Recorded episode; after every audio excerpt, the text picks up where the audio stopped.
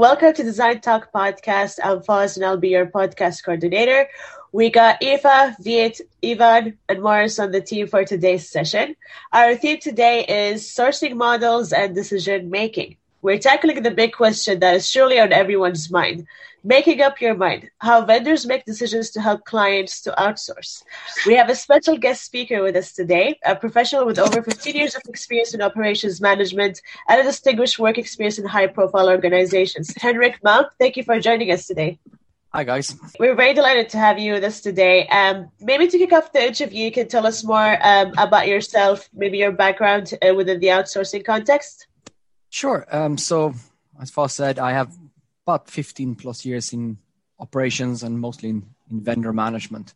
So, I worked both as a vendor management, i.e., on the client side, where you manage vendors. I worked as a vendor, uh, managing clients and trying to incorporate their thoughts and wishes. And I worked as a consultant, supplying both with ideas of how to improve the vendor operations. So I've seen it from three different angles and recently in these areas. I worked for Accenture in outsourcing large operations. I worked for Google running operations across Europe, Asia, EY as a consultant. That's quite impressive. I'm sure you have a lot of uh, insights to share with us. Um, so I'll pass it to Eva, who will be our interviewer for today. Eva, would you like to take the floor? Hi, Henry. Lovely to Hi. meet you. Um, Foz has uh, sung your praises all week. And to be honest, like a lot of this outsourcing and, and offshoring is actually quite new to me. I'm two weeks in. And uh, has been very helpful in uh, helping me understand the landscape uh, a lot more. And I'm hoping you can help with that. So, first of all, uh, you have many years working in this industry. What has captivated your interest for so long? I think the first thing that, that it is, it's a very di- diverse environment. So you have a broad spectrum of outsourcing. So when people talk about outsourcing or BPO, it is very, very broad, broad spectrum. So you have everything from very simple outsourcing to, as you know, cleaning services in a hotel, all the way up to full on customer for a large multinational across multiple regions and so on. You have data versus customer care. So it's a huge amount of differentials. So that makes it varied. You also have a lot of clients who are on a journey as part of this. Um, they start thinking about it and then it evolves. Like some of the projects I've been involved, they started off with a concept of should we, should we not do it? And within six months, you had 120 people working on it. Uh, so it can be very rapid. It can go up and down. So it's that's one of the things that I really enjoy it. So it's a fast-paced environment, basically, and it different is. every day. Yes, it's incredibly different. And you know you work with people uh, you work with clients so you have to stretch your interpersonal skills because you have to build a relationship with your ven- with your clients or your vendor partner depending which side you are on. You also have to work with your staff uh, look after them ensuring that they are productive. Um, and also have to be very technical. I love the operational side of it because you have to think about how process this how do you do um, how do you solve a problem that the client is presenting to you you know they have an idea of what they want to do. It may not always be fully possible to do it. So you have to figure out ways around that. You mentioned the the client vendor relationship. Can you tell me a little bit more about it? How has it differed? You've worked a lot amongst many employers. Has yeah. it differed amongst them? And yeah. what worked what didn't work? I can say this this in broad terms i think there's three types of vendor relationship. There's the sort of hands-off vendor relationship which historically probably been the most common one where you hire a vendor and then you give them an instructions and then you leave them to it. Mm. And if you're in some cases you don't come back until like six months or maybe even a year after and we're like yep that seems fine. Thank you very much. You may get an email every now and then saying that they did a good job. These work really well when you have very standardized products. So if you want to do again we, we mentioned the cleaning product so a cleaning service or something like that or product development. So it's very transactional, very simple to mm-hmm. outsource. This is the one that most people think of when they think about outsourcing, particularly outsourcing as in far away. So if you use India uh, or something like that for uh, product development, eh, not product development, but you know, controls, um, quality assurance, transactional, you're, you're, processing invoices and stuff like that. Then you can move up to the to the other extremes where you have very very hands on. This would be more near shore or onshore things the client is heavily involved in what's going on because you're outsourcing something that's incredibly sensitive like customer engagement um, revenue streams product development, uh, where you actually are um, dealing with it. So this would be like we worked in Google, we would have onshore or nearshore operations hubs. Why? Because we needed to go there. We had f- people embedded in the operation. So in an operation of about 50, 60 people, we would have a Googler on site. You can imagine what that does for the relationship from both from a partner perspective and from the client perspective. In the first place, the client does very, little, very hands off and, and very little overhead. In the latter one, huge overheads considering it's an outsourcing operation. But you also have a massive amount of control, and that's something you want. It's the balancing that risk versus control. Very interesting. You're already adding quite a lot of color to the models that we've been looking at all week. Um, it's different when you're looking at a model and you can actually add context to it now. You've mentioned um, risk and trust there. Yeah. Um, and trust and risk are clearly major issues for a client. Uh, what is your strategy for winning their trust and easing their anxieties? I think the number one is transparency and being honest. There will always be problems. Um, that's one of the things that, that always happens. Things don't always go as you f- foresee them. One of the things I tend to do when I start a new engagement, it doesn't matter which side you're on, you start discussing how will you handle change and how will you handle issues. So you have a clear issue management procedure and a change management because those two things you can almost be guaranteed will always come up. Unless you've been doing this outsourcing for 40 years and you know exactly how it's going to be doing. And this tends to be more in in production facilities. You tend to see this. You can specify to very very high level how the widgets that come out in the other end is going to look. Yeah, I haven't been that much involved in that. I'm more on the service side, and in service side you can almost guarantee things will change mm-hmm. because things will evolve as you learn. So how do you deal with that? And how do you deal with upcoming issues? And this could be anything from financial to quality to staffing issues to you name it, they can come up. But how do you manage that? How do you communicate that? And being transparent with the client.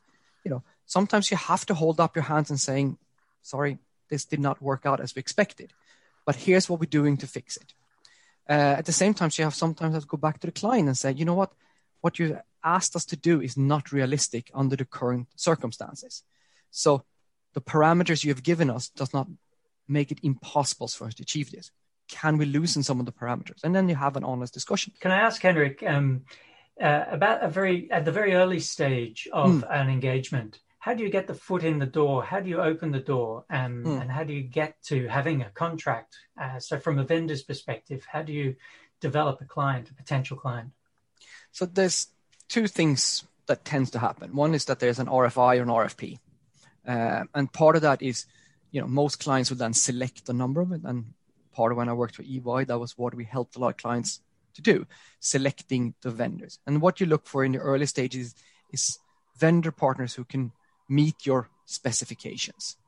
So if you're looking for an outsourcing in customer care, for instance, do they have any experience in customer care? Is this customer care or is this sales? That tends to be a, a blurred area sometimes, uh, but you want to look for a partner who has it. Do they have scalability? Are they financially stable? So you have all of those parameters. So those tends to be on the client side they tend to look for. On the vendor side, you want to want to make sure is you are always present at the right time. So you are you have your name out there. You build a network. So some of the more senior staff members um, tend to be very good networks in the community, and they know other people in the community. So when an RFP comes out, they tend to hear about it. So it's not always that easy, but you know, I've been on the client side where we literally have phoned up clients and saying, "Hey, we've seen your website, and it looks very interesting. You seem to match up. We're doing an RFP. Would you be interested?" In?" And rarely do they say no. Uh, but that has sometimes happened. On the other hand, I've been on the other side receiving the phone calls and done the phone calls saying, Hey, are you planning to do an RFP in the near future in these areas? That's a part of the vendor house that is constantly looking for new business. So it's the business development side. They they know who the clients are and they know what their strengths and weaknesses are and know their competitors. So they tend to leverage that. As a vendor, do you find that maybe perhaps uh, clients who are not as sophisticated looking to vendors to educate themselves before they make that decision? and in a sense you the vendor uh, can spend a lot of time doing that education and missing out on the deal ultimately I would say yes and no. People who don't know they're, edu- they're not educated tend not to know they're educated, not educated. So, so it tends to be like um, catch 22. What has happened in some cases uh, is that as a vendor, you have to go back and sort of ask for clarifications. So you try to do it in a very nice and, and gentle way, of saying, "Do you want us to do this and this, or or this?" And as you start asking probing questions, sometimes a light bulb goes off, and client go, "Oh, we never thought of that." That helps then in you preparing your bid. During that, you tend to come across as a very very smart and very competent service provider. So that actually helps you in your bid. But yeah, I've seen some RFPs where client has been very much uh, unknown. A good example is around data. I had a client that I consulted who was about to change a vendor from one. We're going out for an RFP, and we asked them who owns the data, and they said we do. And then we said, "Are you sure on that?" And they're like, "Of course we are. We're the client." And we're like, "Well, you've been having the same vendor for three years but you never ask them to provide you any data. And once we start poking a little bit, it turns out that the client vendor actually owned the data. So the vendor was sitting on all of their customer interactions for the last three years and owned that. They didn't. So they were about to change vendor who's going to have to start off from scratch on the 31st or 1st of January that year, which was a very daunting task for any new vendor come in. So ultimately, they decided to pick the same vendors they had for the last three years, for another three years, because they just couldn't try. But what they did do is change the contracts so the data was then owned and was consistently transferred over to themselves. So they would be in a position another three years later to do that. But that cost them a fair bit because that vendor was not the cheapest, weren't providing the best service, but they had a certainly competitive advantage. I kind of imagined the educational process as sort of a laborious task. It's very much coming across as kind of part of the pitch. So what would what differs you from your competitors? What do you usually draw upon to differentiate yourself? We wouldn't do a lot of it. We are in the process of starting it, so we're still. A, and I think this highlights one of the main challenges. A lot of people think outsourcing is a co- pure cost cutting operation. And what you sometimes find is senior managers, uh, particularly on the finance side, say, "Oh, this is great. We can outsource 200 people. Imagine the cost savings we will do. We will shift the cost from staffing cost to opex, which we don't have all of those challenges if we need to make uh, make cuts. What you forget a lot of times is you do need to do investment in your internally to have an organization you can handle outsourcing. Now, again, if it's an incredibly transactional, basic, you can specify down to the T on a flow chart then you probably don't. But in most complicated outsourcing, you know, like customer care, sales, any form of that kind of service arrangement, you need to have a vendor operation internally who can manage the vendors, provide insights, do quarterly business reviews, monthly business reviews, go on site, figure out when things don't work, look for new vendors if needed. That is staffing cost. That is skills that you need to develop. When you go out and do it first time, that team will be highly will educate themselves from that and learn. But as they do it again and again they'll become better and better and you'll build up institutional knowledge. That tacit knowledge will be sitting within the organization then. But you have to have that. Not having it it's almost a recipe for disaster because you end up like the client i just described not knowing what's going on. And if you're trying to make any changes you may have some serious deficiencies in your contracts or in the way you do your operations. So there's quite more, a lot more to this outsourcing and offshoring than just outsourcing or offshoring for the cheapest option. Yeah. There's there's hidden uh, there's relationships that you have to manage. There's oh, hidden yeah. costs. There's tacit yeah. and implicit knowledge that is lost. Yes, I mean part of transferring something, and you look at companies like Google, LinkedIn, uh, WhatsApp, Facebook, all of these large tech companies. They have huge internal vendor operations management a good example most recently is I have colleagues or former colleagues who now works for TikTok and they're setting up the European operation. They're having a team of plus 10, 15 people. So you think of they outsource maybe five, 600 people and you have 10 people internally looking after that. The ratio there is quite high. Why? They need that control. They want to have that. They want to develop that relationship so they can improve their operation, consistently make process improvement and streamline. So it is, it takes a lot of training and, and skills on internally to be committed to it. It is not as simple as saying, look, we need to hire the cheapest person who can do this. Even if you just hire 10 developers in India, someone needs to manage them and look after them, make sure to do the right things and look after, particularly if you're customer facing, behave in the way that they represent your brand ultimately. Henrik, a question there. you've referred to this retained capability. We call it the retained capability of the client organization. Um, yep. That tends not to be uh, focused on an organizational unit oftentimes. Nope. Um, and it's, it's, but, but it's crucial, I ex- expect, for a, a vendor to, to mm. link into them because you're both, in a sense, working with them and also mm. working with the people with the. Yeah. How do you find out who those people are? Hopefully, you have a partner on the other side that you can ask. In many cases, in the early days of an large scale operations, you would actually have duplicity. So you would have the vendors doing exactly the same job as some internal employees.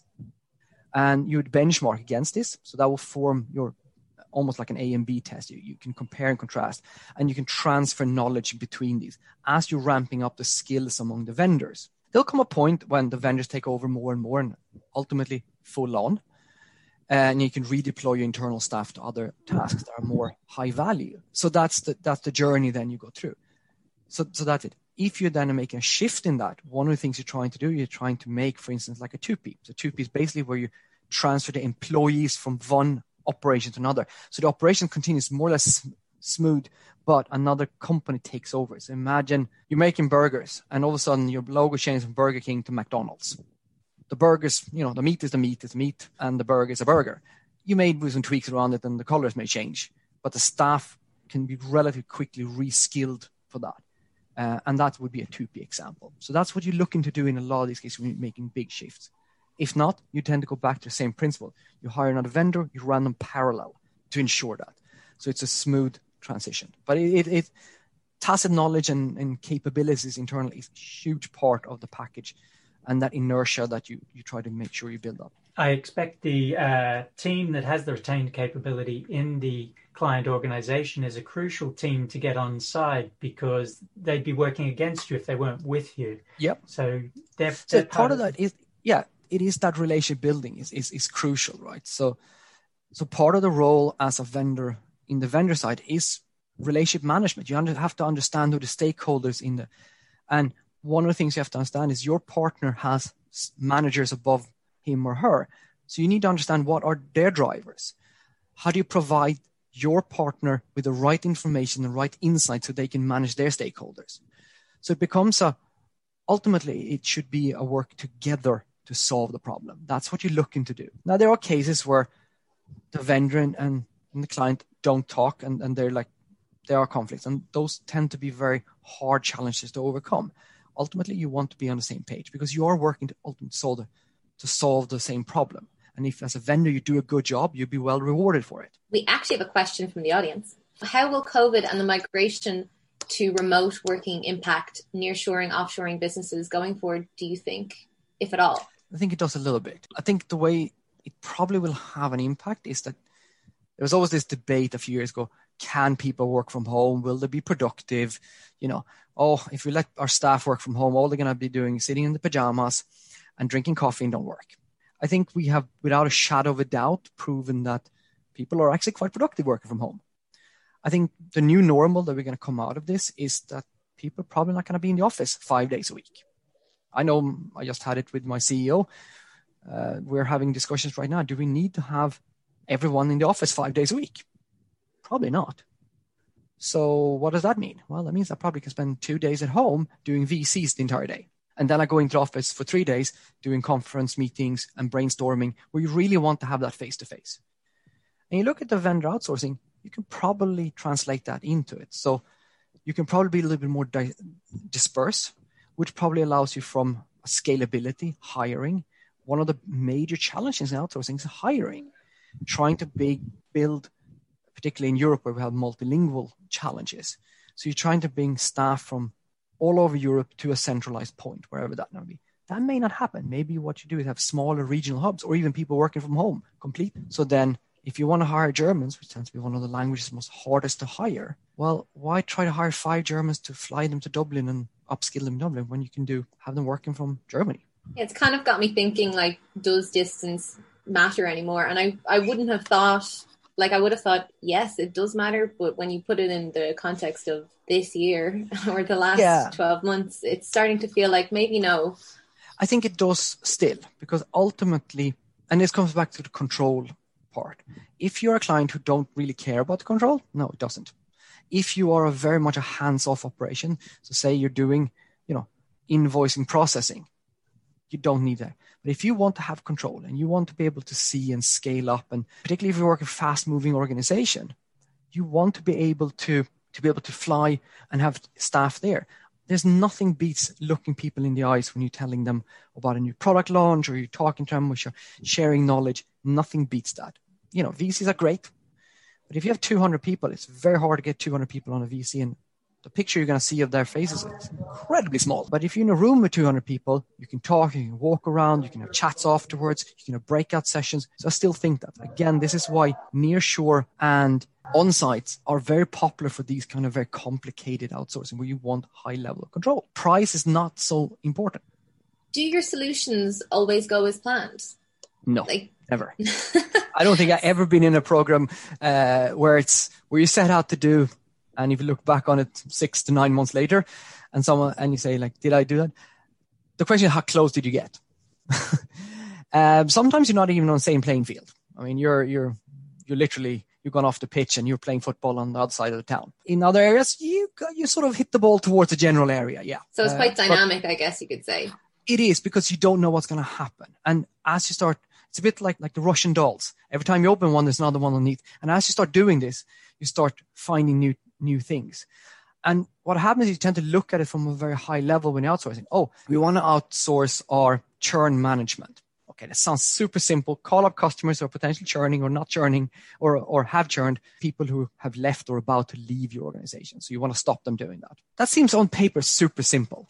But once you start getting into it, what are you telling them? What's the best pitch? What's the objections on this?